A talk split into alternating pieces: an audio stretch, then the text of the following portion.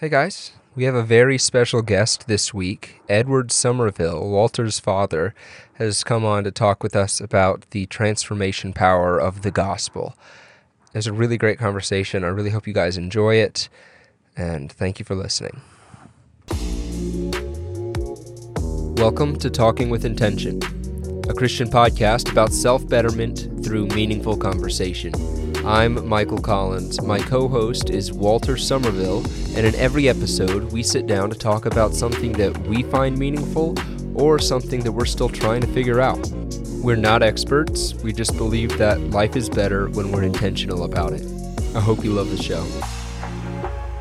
Well, Dad, thank you for being, I think, our second guest ever on the podcast.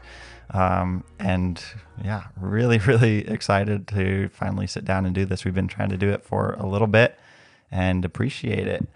Um, so, you asked you a little bit what you wanted to talk about. If you could pick a topic for what to share on the podcast with some people, whoever's listening, and you said the gospel, which was not what I was expecting. So, tell us a little bit, maybe, what you had in mind. Yeah, thank you, Walter. It's really a, a treat for me to be here with Walter and Mikey. Of course, I'm Walter's dad and Mikey's Uncle Ed. and uh, I've really been proud of the work that you guys have done on this podcast. Um, my a little bit of my story is that um, I first came to kind of get my head around the gospel when I was a little younger than you guys. I was 17 years old and had a wonderful experience of, of uh, yeah, of getting saved and born again. Um, I've been a teacher for all these years. I'm getting ready to turn 66 now and still teaching. Um, I've been a missionary and took Walter when he was four years old off to Mexico for about 17 years, and that might explain a few things about Walter. Um, but in in uh, 2017, came back to this area here in North Carolina to um, help out on the staff of the Center for Intercultural Training as a facilitator, uh, working to prepare missionaries from all over the United States to head out all over the world, and um, we usually will train anywhere from 200 to 250 missionaries a year and uh, send people out to over 100 different countries in a year's time. And one of the things I like about that, uh, that, that program, it lasts for about a month and then we have a little time off and a new group comes in. But like, what would you say to these people who, like most people look at as just, you know, spiritual giants and they're going off to, you know, give their life to the Lord in service and the jungles of Timbuktu or whatever, wherever. I actually don't think Timbuktu has any jungles, but you know, it's like uh, it's just like these these really inspiring, amazing people, and and so what what we've settled on is to really just go back to the basics and to talk about the gospel and um, kind of taking a deep dive and I thought um, it, has been very thought provoking for me to spend uh, as much time as I have really thinking about the gospel and and what it means um, and its impact, not just at a head level of understanding what it is, but having those truths go deep, much deeper down into into my heart and to begin to experience just the changes and transformation that God has planned for me all along. Um, not through some other odd things, but just this simple, straightforward, old time message of the cross. So, yeah, I, th- I thought I wanted to talk a little bit more about that with you guys. And if I if I were to start out, like you guys have spent a lot of time working with kids, and sharing the gospel with them. If I were to say, you know, t- take a minute and tell me, like, what is it that you say when you talk to a, a child about, like, uh, uh about what is the gospel? What what do you what do you think is important to tell them? I work with uh, kids from very different ages as well. So seven through fifteen. So part of it depends on the age um, of the child and how much they've been exposed to it already. You know, some of them might have grown up in church and understand more of the story and, and of the cross and exactly kind of what's happening and only are missing a couple things and others have never heard of Jesus before in their lives except for maybe once on the internet somewhere. Um, so I found generally it's just about going through and talking about what Jesus did and making sure that they understand and then answering any kind of questions that they have. Um, and if there's if they don't have any questions then usually it's just about explaining to them that they they don't have to do anything except for accept it and believe and explain it them kind of what that means. Um, yeah, I think I find myself a lot of the time, especially here in the Bible Belt. I think, I hope a lot of the kids that you know I've dealt with seem to have had a pretty good amount of exposure to it. But I like to start with what is the problem? Why did Jesus need to die, right? What's the issue there? Well, God is good and we are flawed. And so to have to be able to coexist together and have a relationship, and we've got an issue, right? Like we see in the garden, there's a beautiful relationship and then it's broken. And so like that's what that's why we need reconciliation is okay. Perfect God, imperfect people. And how do we how do we enter into his presence? How do we survive, you know, being with him? And so that's where, oh, Jesus comes and does something which people don't know really how it works. And this is something that came up and we're going through the Mere Christianity book little by little. And Lewis talks about there's all kinds of you know theology about how exactly it works, how Jesus' death on the cross paid for your sins. Mm-hmm but he's like, what everybody does agree on is that it did work. Somehow or other, it worked, and it's good enough uh, to to allow you to enter into a relationship with God. Now, you, as imperfect as you are, your sins have been paid for. Now you can enter into this amazing relationship with God, the perfect God. Mm-hmm. You know, it's interesting that um, working with kids, uh, the the truths of the gospel are simple enough for a child to understand, but it can get kind of tricky because you can't use any of these big you know theological terms like substitutionary atonement and, and, things like that. But still, the the message of the gospel is a message that is is simple enough for a, uh, for a child's heart to be able to respond to.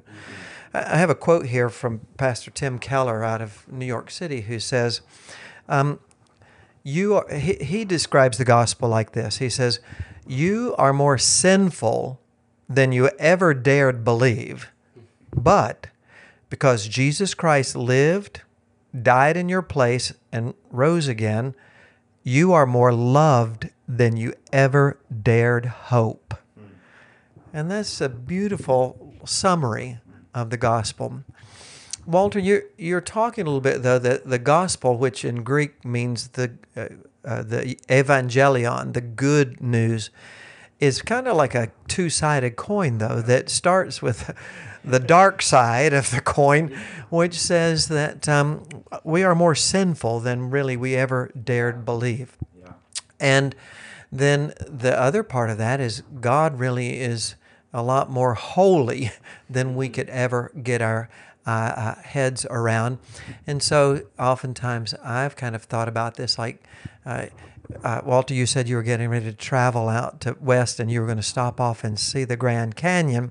So it makes me think kind of like a person standing on one side of the canyon, which is man's side, that is fallen, rebellious, and sinful, and looking across and and I was at the Grand Canyon just a few years ago, and standing there and looking down those mile high cliffs at this tiny little river, and there's huge boulders down there that look like pebbles, you know, and my knees start to kind of shake like they did on the ropes course at South Mountain Christian Camp, you know, sewing machine knees.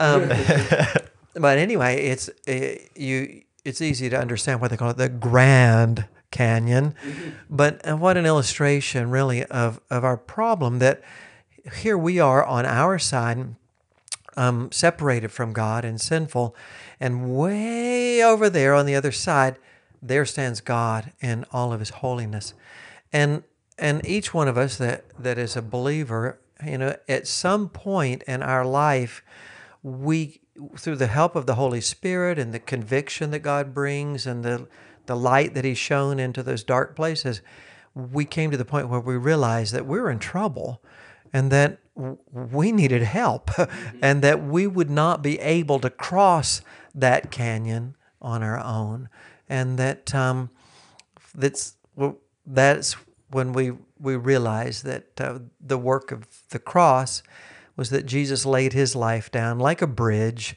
crossing from God's side to ours and that by faith he invited us to step out and walk across that bridge of His love and His forgiveness and His grace and be able to be reconciled and reunited with God.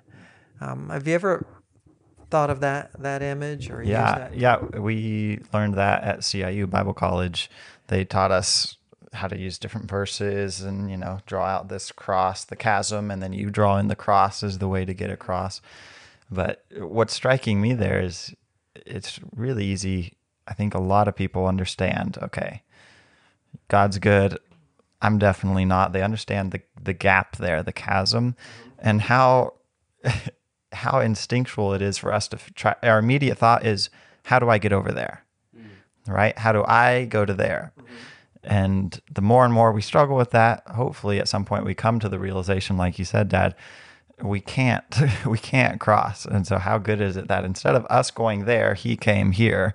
Quite literally like to earth uh, in the form of a man. And so we can now make the journey that we couldn't before mm-hmm. you know with that image of like a cross laying across the chasm you know. We couldn't make it on our own. Now thanks to him we can but it's still active. It's not just we sit here twiddling our thumbs you know, it's by grace, but through faith. Right. And so it's still active. I think that's pretty cool.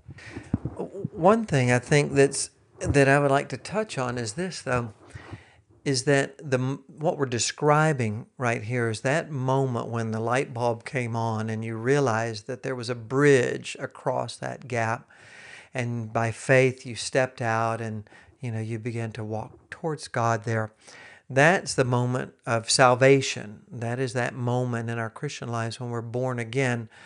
Um, how long does it take for a person to be born again? Hmm. How long, eh, how much time does it take for a person to experience salvation? A second? yeah. An instant? Yeah. That's second Walter's uh, answer to this question. Uh, it happens in an instant. I think you know. Well, then, so he, here's a very, very important thing I think for for Christians to consider, and that is in the story of your walk, you know, with Christ, your Christian life. The, your salvation was vital. That was a critical moment. I mean, that's when it all began. But in, in your story, in your testimony of your life walking with Jesus, that was one second of your story. And so, uh, how long have you guys been believers? How long have you been Christians? I I mean, my one of my earliest memories is watching a Easter cartoon when I was I don't know four or five, and seeing the cross and this, that scene happen and like think it like clicked with me that this was the same Jesus that I've been hearing about in church and you know that in all the the Bible lessons my parents would tell me going to bed and and I remember getting emotional and talking to my mom and about it. And and she explained salvation to me as best as she could to a 4-year-old and and so I, I for me that was kind of the moment I guess. And and I don't remember much of my life before or recently after that. I've got a few memories from back then, but that's definitely one that stuck with me. Um, so I guess I would say from that point. point, And you're how old now? 25. From four to 25? Yeah. Can, can you do the math? So 26 years? No. 21 years. so glad that this isn't a math show. yeah. Great. Yeah. Tw- so 21 years. Okay. How about you, Walter? Um, I had a very, I- think, I don't remember ever feeling like I wasn't a Christian, but I remember I had a moment where I kind of decided I'm going to make this my own faith, not just my family's faith. And I think I was 16 when that happened. So I think that's when I, I really kind of stepped out on my own and said, okay, yeah, this is for me as well, not just inherited through you and mom. Uh, yeah, this is this is real for me, and I believe it as well. And so that was 16. So I'm now 24. So eight years. Yeah. Bingo. Right. So, um, in in those theological circles where they're talking about, you know, substitutionary atonement, an- another term they like to throw out is called progressive sanctification. And in layman's terms, we're just talking about being changed, being transformed. And so, if the Christian story begins with one second of salvation, what percentage of the Christian life really is the story of your sanctification and and the, the transformation that God wants to see take place in your life? Mo- the vast majority of it. Yeah, ninety nine point nine nine Yeah, nine repeating. percent. So, so this is the thing. Uh, something that troubles me is that in many churches, and I, I don't want to slam anyone, but in many churches, you hear the message of salvation preached again and again and again. And there's an altar call again and again and again. And and that's great. There's people all the time that need to hear that. But there are people who have responded to that message and they've been born again and they are Christians and they've sat on that same spot in that same pew for 30 years without having experienced really uh, transformation in their life and change in their life, heart change. And if if the majority of our Christian story is really what God does after we've been saved or given our hearts to Him, then you know I think we should spend a lot more time talking about well, how do we get our heads around that transformation? How do we pursue that? What what does God use to help us to to become what he wants us to be, to, to be transformed or conformed to the image of Christ. And I've asked that question many times of people, and I've heard lots of different answers. I mean, let me ask you guys what has God used in your life to, to help you to be transformed, to, to help you in your Christian journey and to grow? Most, most relevant to this, probably talking with good friends like Mike is probably the biggest way for me. I don't know. What do you think? Yeah, yeah, very, very much the same for me. I think it's the conversations and reading scripture and studying it and looking into Greek and Hebrew translations and words and trying to gain a better understanding of that. And then also books, um, Christian books, and just general books on different ways of thinking and, and comparing that to the lessons that I find in the Bible and in Scripture, and then talking about them. Um, and I don't know. For me, I remember when I the summer after I graduated high school was when I kind of had a moment of taking it more seriously. I guess taking my walk with God more seriously and and deciding that I was gonna this was I was going all in basically and I'm like this is I'm gonna give God everything that I've got and and because I believe that his plan is going to be better than mine. So I'm not going to hold anything back. And so for me, that's kind of what I think of it means when they talk about taking up your cross and denying yourself and following him. And so the practice of that, of denying my own will and putting his will first and through prayer and, you know, at any opportunity I have, I guess.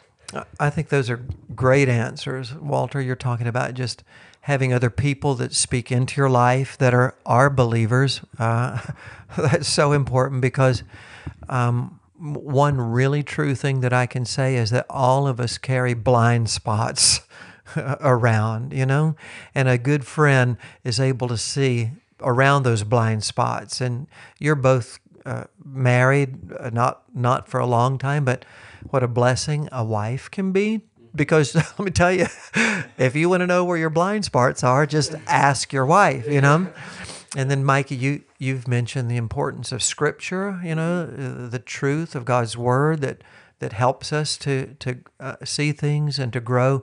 Those are very good answers. I've I've heard other people talk about um, just the, their quiet times, uh, meditation and prayer.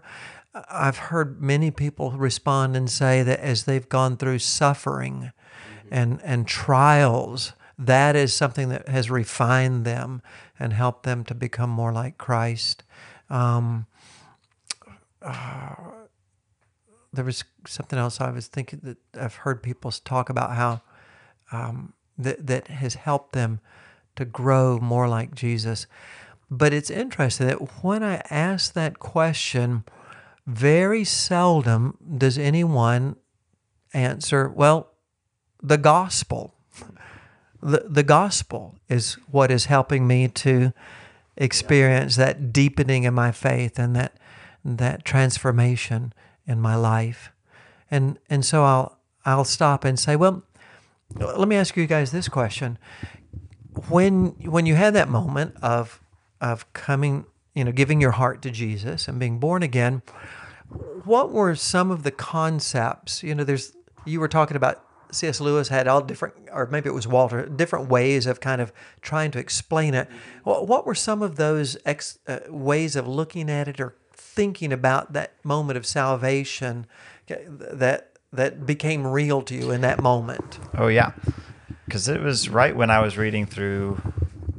I think it was just. I think it was Mere Christianity but I'm not sure that's where this quote is coming from. But I believe it's Lewis again talks about how some people see you know your life before Christ as you're floundering around in the ocean, right? There's a good metaphor for it.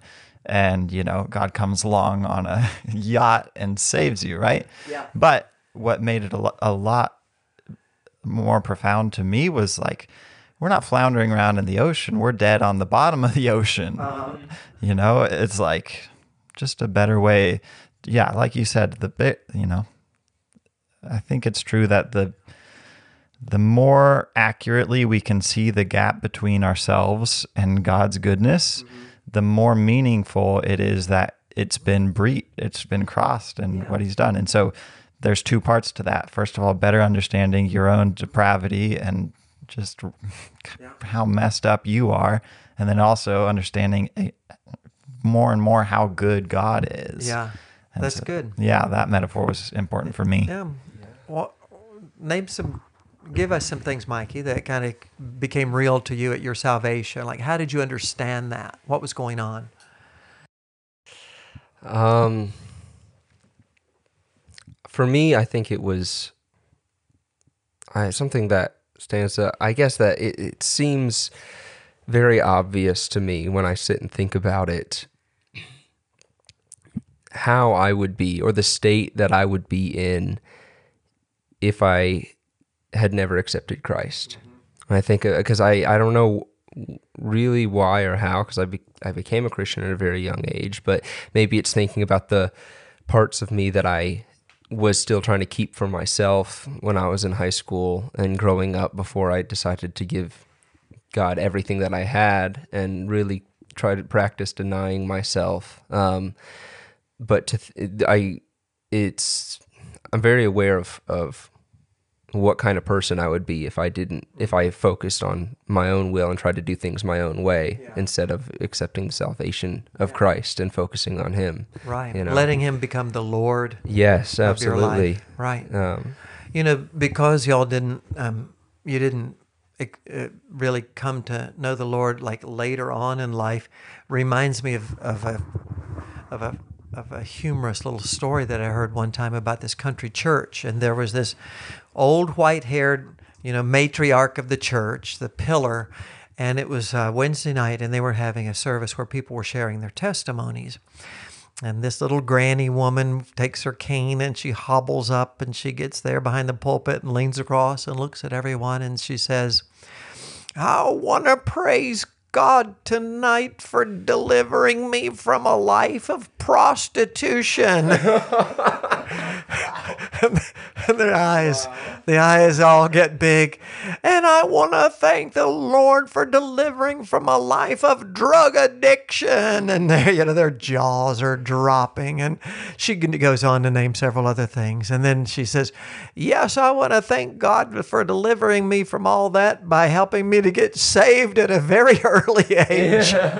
so I never had to go through that. Um, but you know, there are people that have been through those things, and their word for how they understood their salvation could be something like being set free, the chains being broken off their life, being liberated.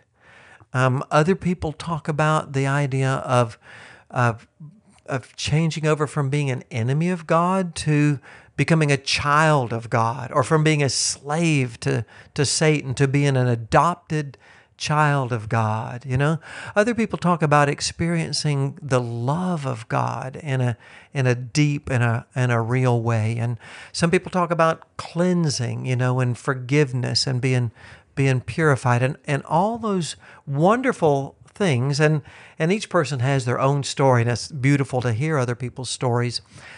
But here's a, here's something to think about. Those are their stories of that second of salvation. But let me ask you this. In all those hundreds and thousands i don't know maybe we're up to millions of seconds in my case since i was saved has there not been a morning that I haven't woken up when I needed to know that God loved me, that that forgiveness was fresh again, that He was giving me a, a whole new start, that He was ready to take the control and be the Lord in my life that day, that um, you know He was ready to empower me and and help me to live a a pure and a holy life. So all those things that we think about, like, oh yeah, that was so sweet at the moment of salvation, really, those are things that I need every single day as I continue, you know, to walk forward and, and to try to follow Jesus.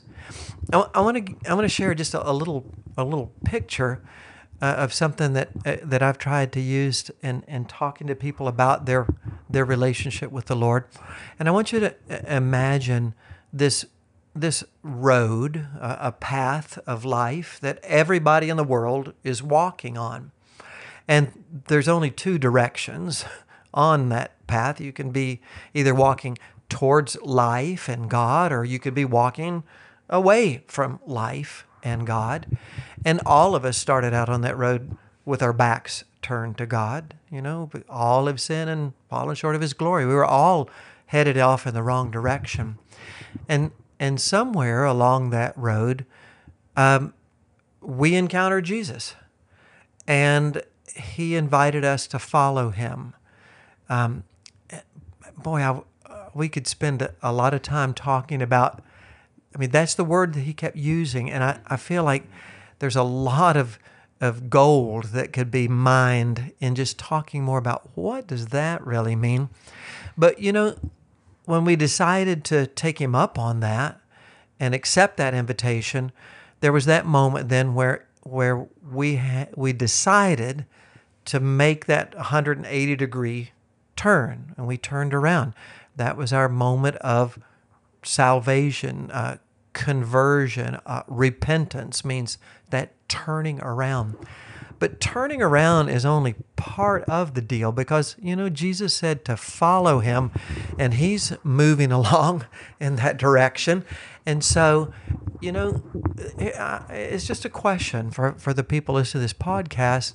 You know, uh, have you had that encounter? Have you made your decision to, to follow Jesus? And if you have, then there's still a couple of things that um, are worth thinking about. And one of those are at, at what pace are you following him? Because some people, like I said, that guy that got saved and sitting in a pew for 30 years and was never transformed or never changed. It's like he turned around, he, he's facing the right direction, but he's not going anywhere. And then, of course, you know, we could be kind of muddling along and or staggering along or crawling along or or running along you know? Uh, um, you know wh- where is our heart in in relation to to to following him? And then the last thought is this that some people who maybe got saved when they were 4 years old when Jesus called them they weren't very far away from him to start with and so as they follow, they're they're not far. Other people, because they they of, of their life story and the the enemy's plans for them and you know when they came to Christ and all they'd been through, you know, Christ called them, but maybe they're they're following, but it's from a great distance still. And so just something for us to think about is like, okay, am I facing the right direction? And eh, what is my where is my heart as far as wanting to follow? What speed am I, am I following? And and how close am I getting? of course, in this life we'll never, you know, be caught completely up with him. That's coming later. But uh, how close am I hmm. to, to him? Yeah. It makes me think of another thing in Mere Christianity he finally gets to the point to talk about salvation and that turning point to turn okay on this path of life like you're saying towards god and life. And he says a lot of people make that turn to kind of clean up their lives a little bit. They start to see the sin and the you know some of the nastier parts of themselves and they think okay i'm going to turn to god. He's going to help me clean up these things. And he says don't take this lightly God's not going to stop working on you until you're perfect. you can't tell him, okay, that's good enough right there. You know, okay, I want you to come live inside of me and transform me. Okay, I got rid of this addiction and this little sin. Okay, that's good. I'm going to pause right there. It's an all or nothing kind of deal, he says.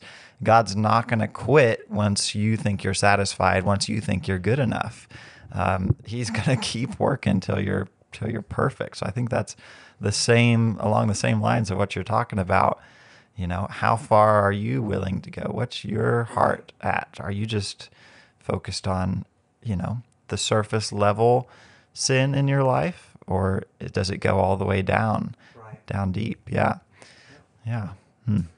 One one of the things I'm going to come back to that picture of the Grand Canyon because there's there's a, a dynamic that can take place it's so easy and deceptive.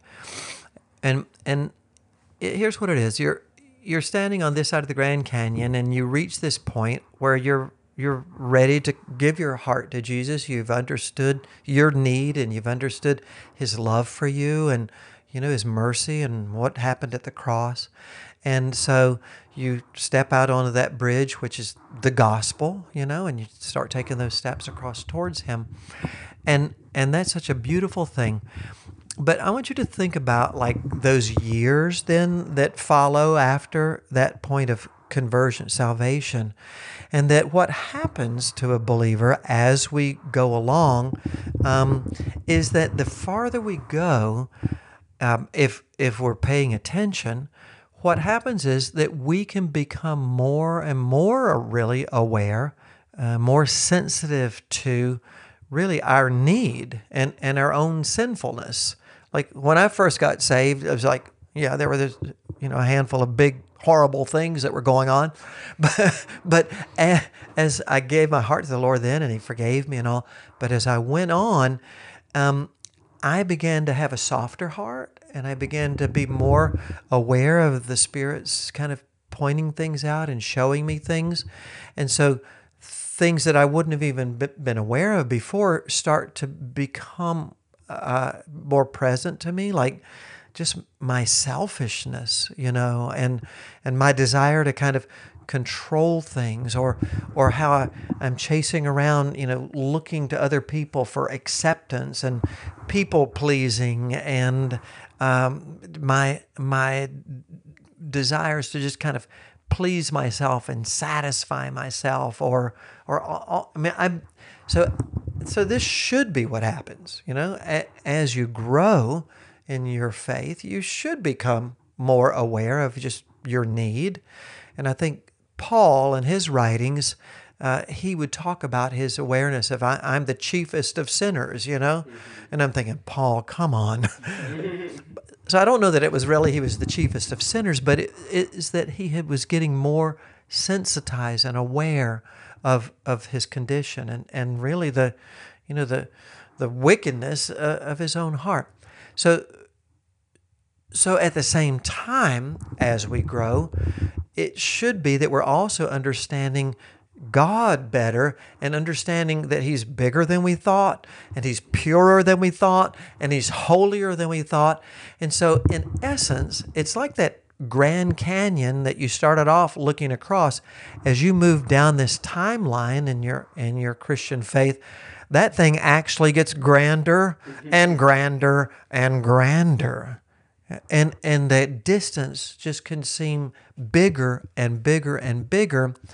And, and here's the sad thing that could happen is that if your understanding of your need is growing and your understanding of God's holiness is growing, your awareness of that distance, of that gap is growing, what many people fail to do is they fail to let their understanding of the gospel grow at the same time. And so they have this kind of smallish size cross that was enough at that point of salvation to get them from one side to the other.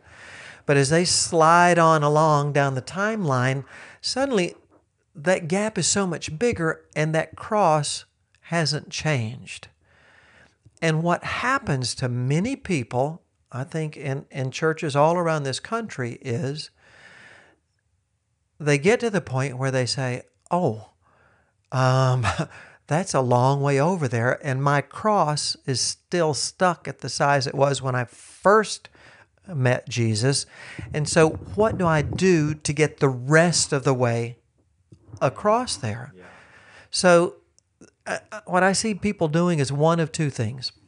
One is either they pretend that the problem really isn't as big as what it was, and then their little cross will work for them but the other thing that I see more often is that people begin to try to perform and they try to add, they start saying, well, I'm going to add my, my little bit to the cross. So it's the cross plus, okay, these works, good works that I'm doing. It's the cross plus my perfect attendance record, you know, at Sunday school. It's the cross plus my tithing. It's the cross plus my 15 minutes that I spend every morning reading the Bible. And you'll find people showing up at church, and if they've checked all those boxes during the week, then they're feeling pretty good about things and can enter into the worship. But if they show up church and and they've had an argument with their wife, you know, on the on the way way to church that morning or the night before, they you know started looking at uh, something on you know, Netflix that wasn't very God honoring or whatever, they kind of are feeling unworthy and really not able to, to enter into worship. Any any response to that? Yeah. Uh, I got to keep thinking, Mikey. Yeah, I think it's very easy.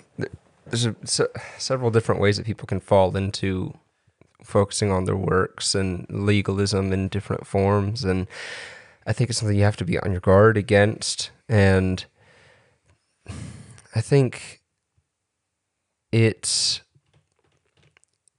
almost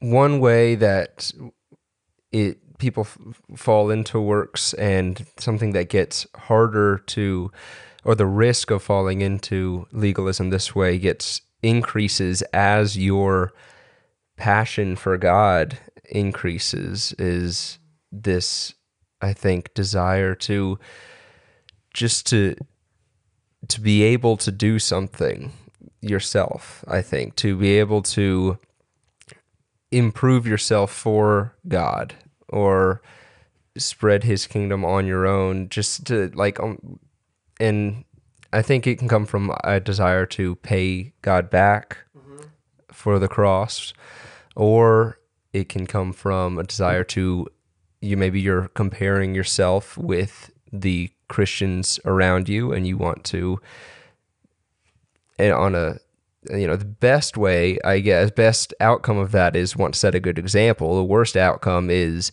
want to prove that you're better than the rest of them um, Kind of the playbook for the Pharisees, I think. you yeah know? yeah I, I don't want to slam them. I mean, they were so zealous, you know, Yeah. about trying to be perfect, and yet something was wrong there, or else Jesus wouldn't have had so much to say to them, you know. Yeah. And I think it can even come just from a. I don't know if I'm going to be able to explain it adequately because it's a little bit more complicated and I might not have a very good understanding of it, but just out of the pure passion for God in not think comparing yourself with anybody, but just wanting to I guess just wanting to rush the sanctification um, by trying to put in the work yourself instead of allowing God to work in you and through you, like the scripture says. Um, you got something, Walt? just brief. Just a little something, but it makes me think of love and the like the more we understand how much God loves us, right? We our understanding of his love hopefully is growing day by day. Our human tendency it- it can almost be guilty, mm-hmm. feeling undeserving of the love. And so I wonder if the more we understand his love, the more tempting it is to try to earn it. You know, and at the beginning, you know, okay, God loves me. You know, maybe you don't you maybe you understand it a little teaspoon and so you okay, okay, I don't really deserve that, but I can accept a teaspoon of God's love. But the deeper you go in and you realize, whoa, there's oceans and oceans of it, can I, it's harder and harder to just accept it and not try to earn it. And I think that's the kind of the temptation you're talking about, trying to add to the cross. you know you talked about the the canyon getting grander and grander and just like you were just saying well accepting more of that love it's like as you the closer you get to god the more you realize the separation.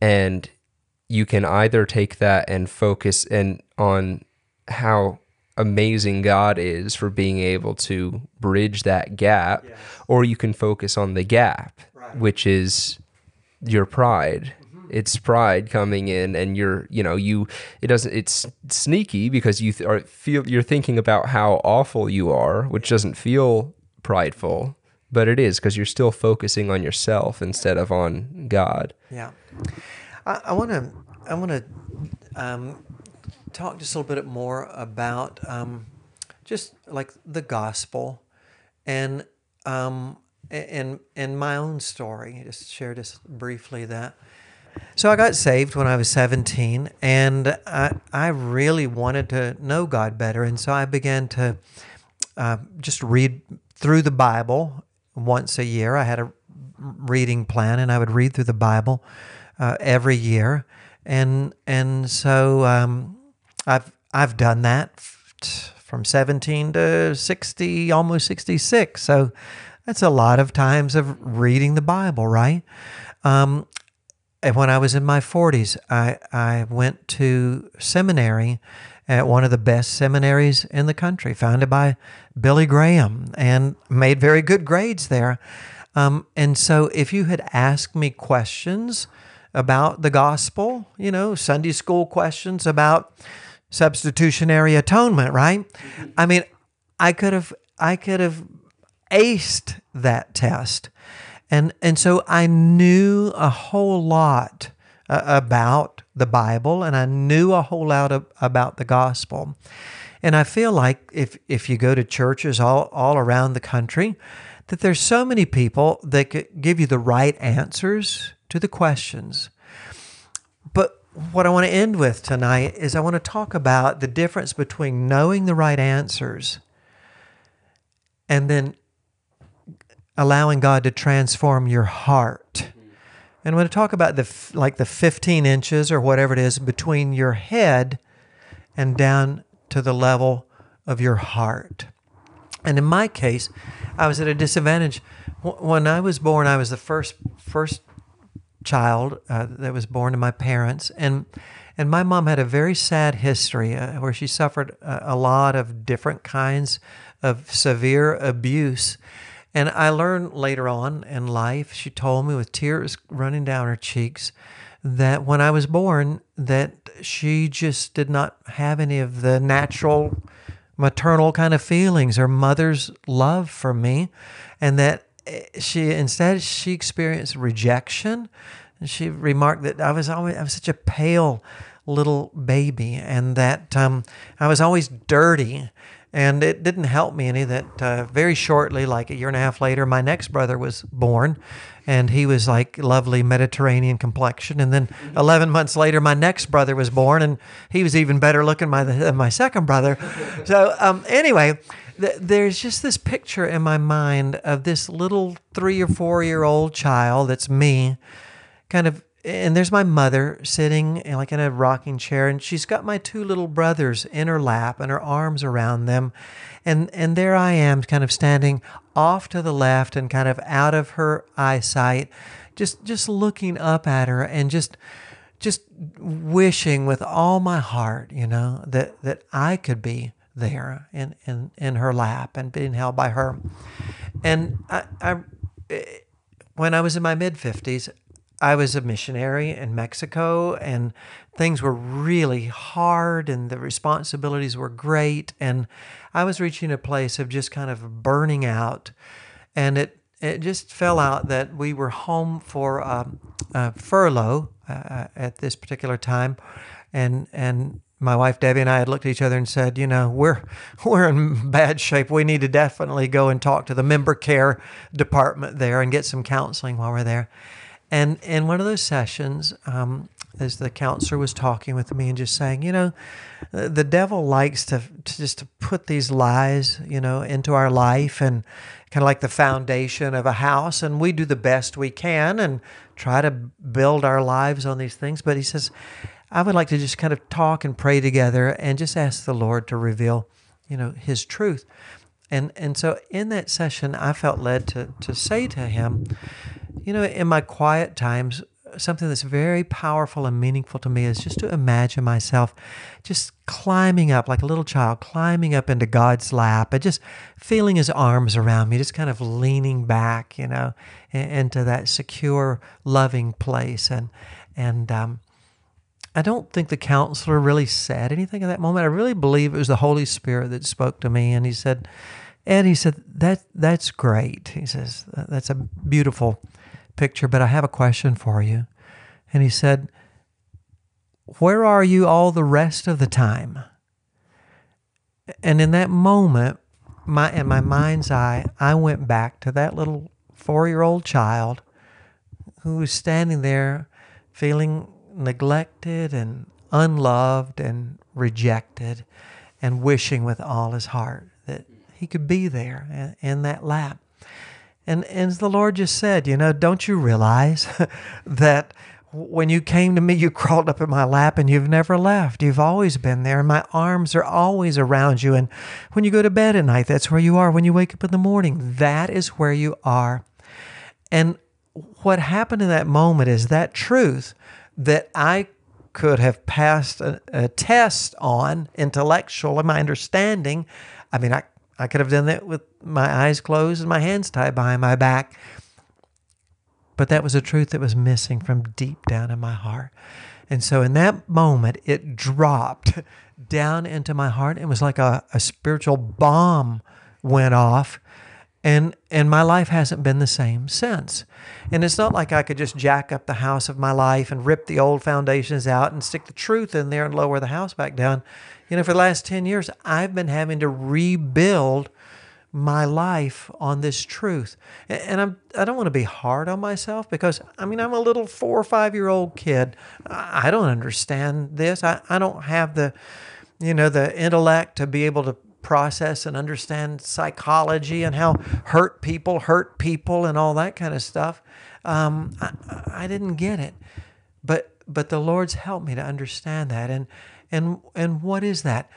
That's the gospel but it's the gospel that's moved from an understanding that happened when I was saved to now it's becoming who I am. It's not just something that I know about, it's not something that I'm doing, it's now it's something that I can be. And that is I can be at rest. I can be forgiven. I can be totally washed clean. And so, what I've found as I'm talking to missionaries and other people is that there are aspects of the gospel that the enemy just loves to come and twist. And he just, he's adamant about um, pushing lies in our life. And so let me, let me, I've got three that I just want to share with you. And these are lies that, that I think many Christians struggle with and really having a heart understanding of the gospel. But listen to this one. What if what if you heard this? On my own, I need to create and keep a good record and reputation. Okay? Well, first of all, that's a lie because it's talking about being perfect. Mm-hmm. And nobody's perfect, right? But have you met people that are kind of driven that way and perfectionist? It's exhausting to be around them. And yet that's what they're shooting for is this performance, you know, and the legalism and trying to earn it or prove something to someone. Why do you think the enemy tries so hard to push that lie? Because if we can be perfect on our own, why do we need the cross? Mm-hmm. Right?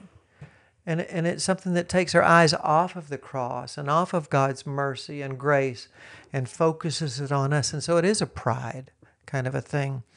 But but listen to this. This is the, the corresponding truth. What if, and, and I would just say this to anybody that's listening, I, I don't want to talk to your mind because you know this is true, but I want to speak to your heart. And I want to say, in your heart of hearts, what if you truly believe this? I've been forgiven and I've been given a perfect record in Jesus let me ask you guys if you were convinced of that in your heart of hearts, I've been forgiven and given a perfect record in Jesus, how might that change your life or how might that change somebody's life? A lot of gratitude. if you actually take it full force and, you know, all, all the way deep down, it's a lot of gratitude. That's all that's left, right? It's just gratitude. You, there's no more room for your own pride or trying to earn all that. What's left is just being thankful and enjoying it. Enjoying, yeah, enjoy it. Yeah, very good. Yeah, I agree completely. You know, if, you really accept that as true, you don't, you can't be prideful about it because you've been given a perfect record. So produces humility and thankfulness. And yet, think about how many Christians are like that hamster going around that wheel and just running and running until their tongue is hanging out. And Jesus was the one that says, Come unto me, all you who are weary and heavy laden. And he offers us rest. You know, if you really believe this, I've been forgiven and given a perfect record in Jesus, you don't have to lift a finger. You don't have to prove a thing you can relax. you can rest. That is really good news. But I'm not speaking to people's heads, I'm talking about at a heart level. And I just think, I don't know, was I just spiritually dull for all those years? I mean, what? Maybe it just took me getting desperate enough, you know, and just crying out, saying, God, something is wrong. I don't understand it, but help me to see this. Let me give you another example. How about this lie? This, this is what you could call an orphan mentality. And I think there's lots of people that struggle with this.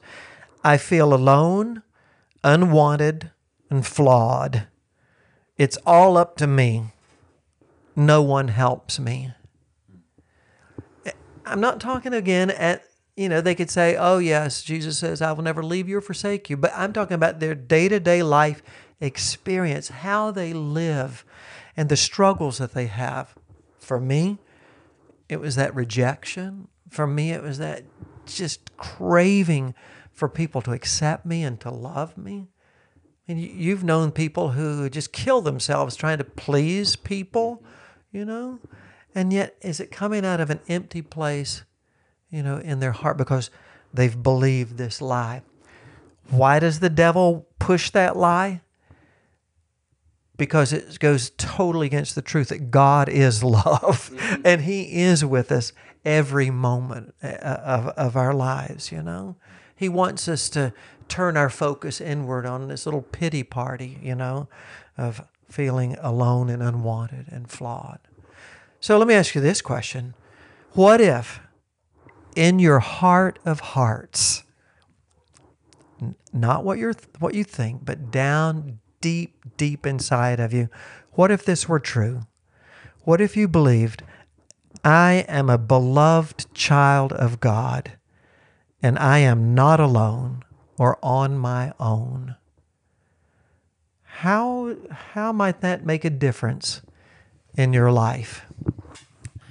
It'd be hard to be upset about anything and sh- or worried about anything I think a lot of things that would shake and rattle you normally would kind of not matter as much. You'd be pretty rock steady. Yeah. Yeah. No more fear.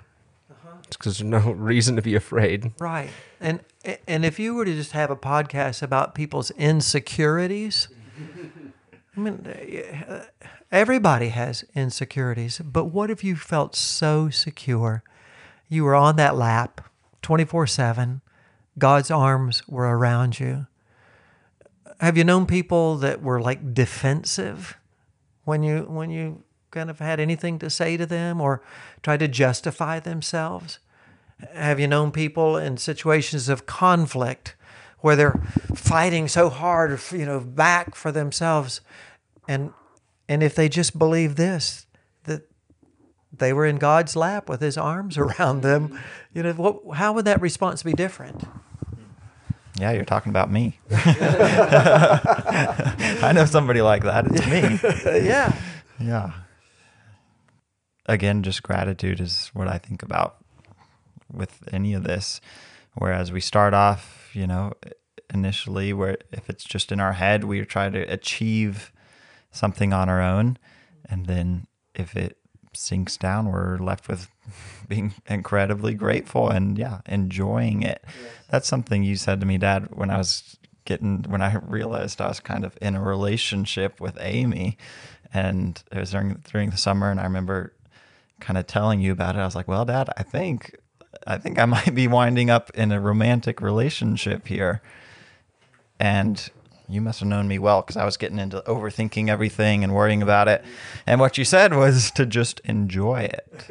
And it was really pretty profound. It was exactly what I needed to hear. I was ready to hear you like say, well, you know, here's you got to think is she a good godly woman? All these important things, and you must have already known something because you just said, yeah, just enjoy it. Yeah. I, I wonder if I'd use the phrase, you lucky dog, you.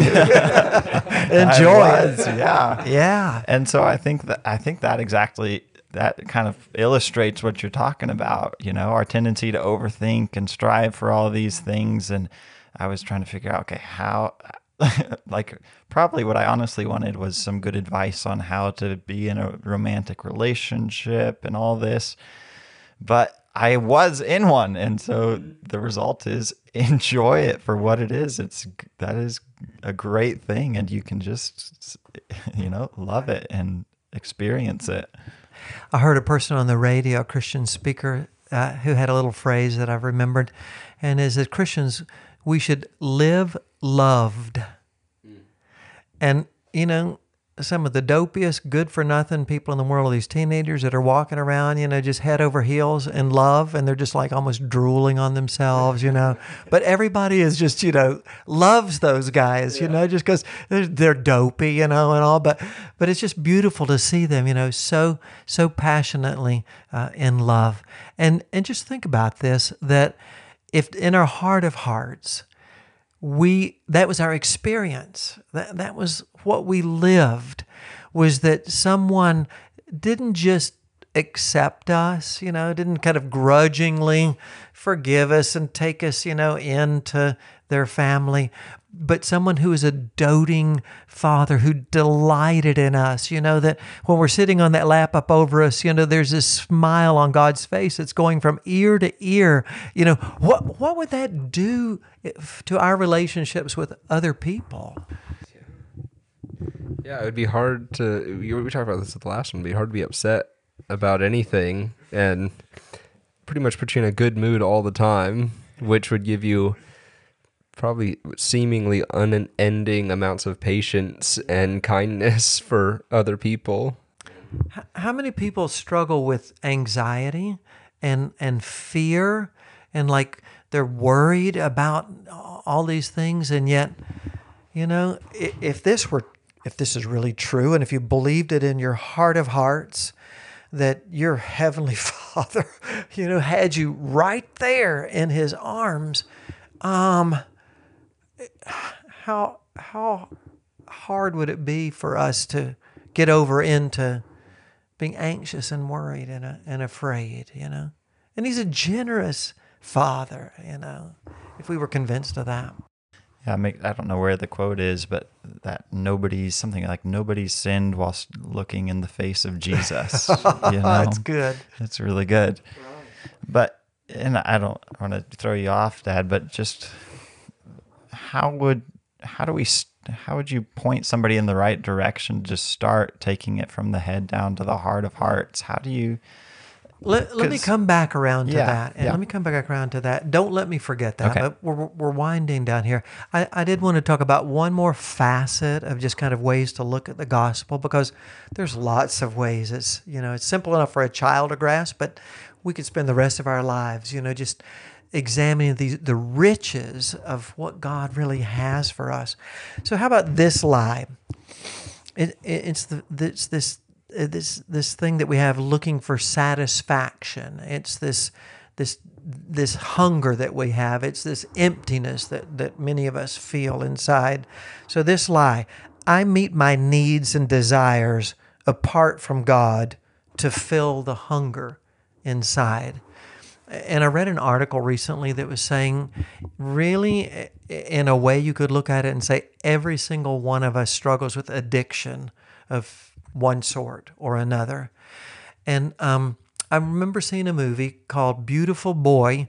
It's a very powerful and a kind of a disturbing movie about a family who has a, a teenage son who's caught up in addiction. And he, he's doing better for a while, and then he falls back. And he's doing better for a while, and he falls back.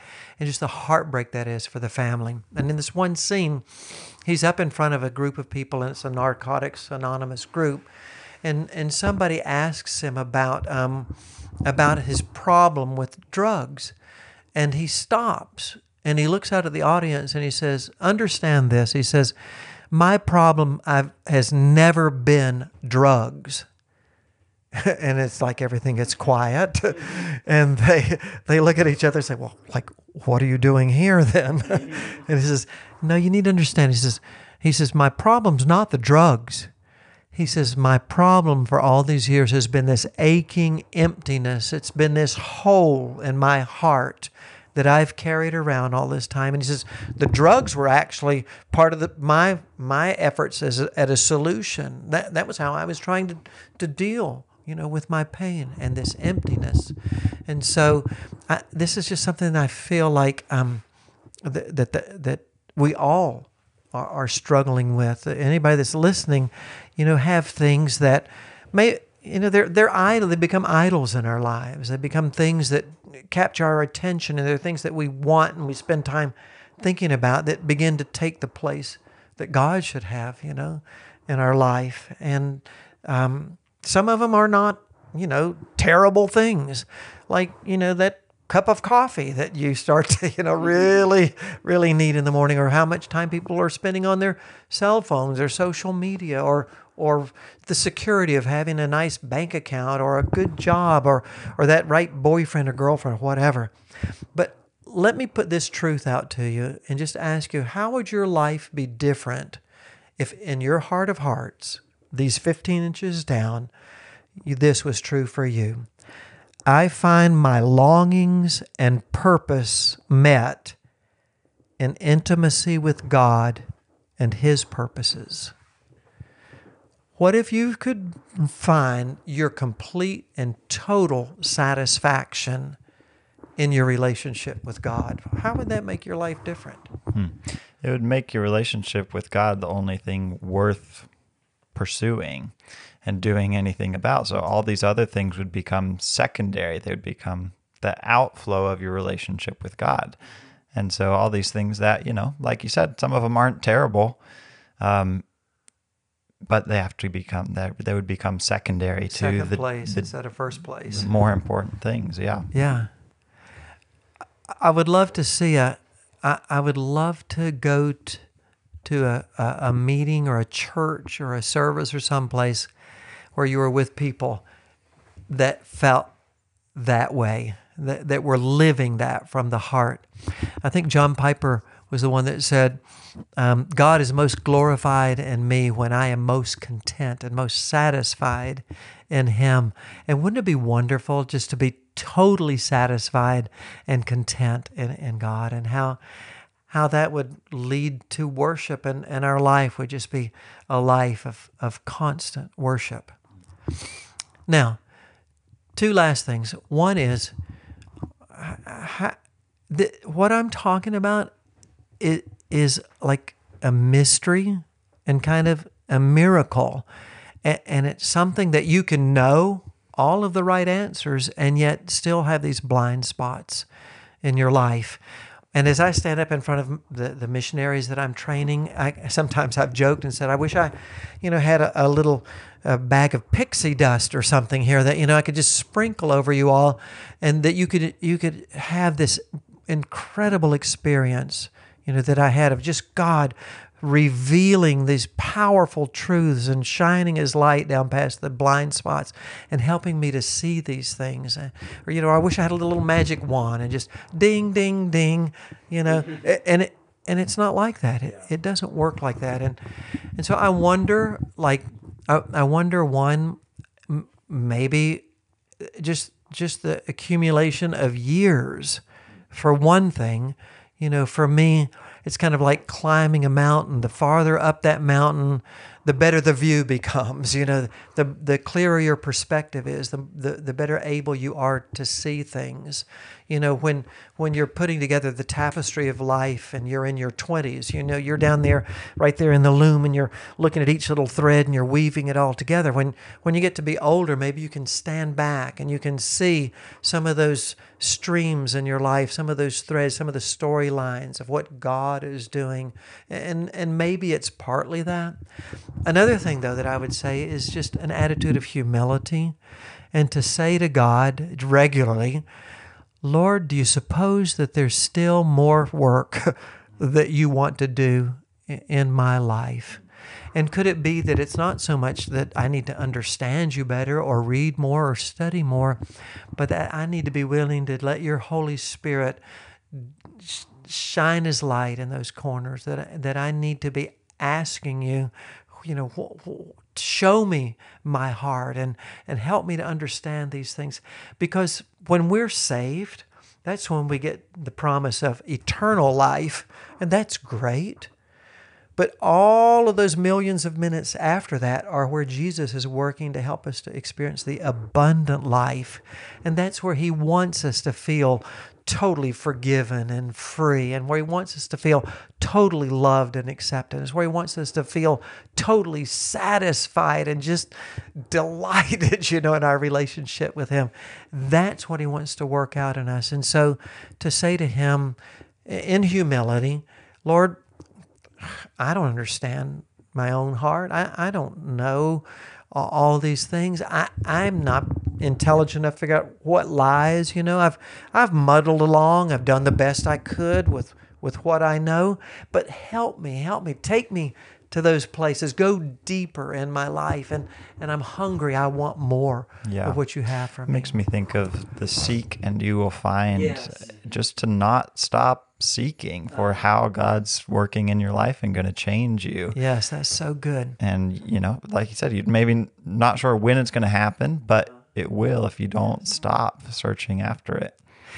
I would just like to wind up with this thought, and, and it's something that's very profound to me, and, and I've spent a lot of time thinking about this. But here's a truth is that we are able to teach what we know, but we reproduce who we are.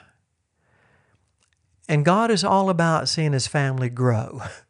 and he wants it to reproduce. And and I'm training missionaries. I mean, we want to see God's kingdom come. We want to see God's family growing, want to see it advanced. You know, you're out there working at South Mountain Christian Camp. You want to see God's kingdom coming to them. You want to see them uh, understanding these things. You want to see them coming into a relationship with Him. But we will only go so far if our relationship with God are intellectual concepts and and things that we know about in our head, uh, uh, questions that we can answer correctly on a quiz or on an exam. And what God is interested in is our hearts. And the reason that He's interested in our, in our hearts is because He wants to do that deep work in us that will then, that is how we will begin to see that life reproduced in others. Know, I've seen dozens of vacation Bible school curriculums that are talking about the fruit of the Spirit, the fruit of the Spirit. And I used to think, oh, that's just one more thing to work on, you know, out there mm-hmm. cultivating. I have a huge garden in the backyard, and I was out there, you know, 45 minutes a day in the sun, sweating with a hoe, you know, trying to cultivate, you know, my plants. But but it's not really. That's not how it happens. This is a beautiful thing of when the Holy Spirit is doing that deep work in our lives, and so that it comes to the place where who we are is a person that's experienced that forgiveness and is living that every day. We've experienced that God's presence and intimacy with Him and His love for us. It's something we're living moment by moment. It's where we are uh, experiencing just the delight of satisfaction in Him. And it's just a natural thing. You can't help it, it just fills you so full. And Jesus talked about how he wants to fill us with living water, streams of living water that will flow out of us. And it's just like it's, it's it's we become so full it, it just splashes out. And and it's you hardly have to say anything. It's just who you are that becomes so attractive to other people and makes them want that. And that will be reproduced in others. And that's why it's so important not just to just to keep studying and learning and striving and working, but to get to the place where we can rest in the goodness of God and relax in His arms and sit in His lap and enjoy that intimacy with Him and be loved and and and enjoy being His child. And I'm going to get all emotional, but it's just that's what He wants for us. That's what He wants for us, and that will be what what we see reproduced in others. I hope you guys enjoyed that episode. I know we enjoyed recording it. Um, if you're interested in more from Ed, he actually has written a book titled When Granddaddy Was Little Eddie. It's just stories from his childhood. Um, it's really some incredible stories. My favorite one is the time when he and his brothers accidentally burned their house to the ground while trying to build a volcano in the backyard. Uh, it's full of great stories. I recommend you check it out. Um, and I'll put a link to that in the, the show notes. Thank you guys so much for listening, and we'll see you next time.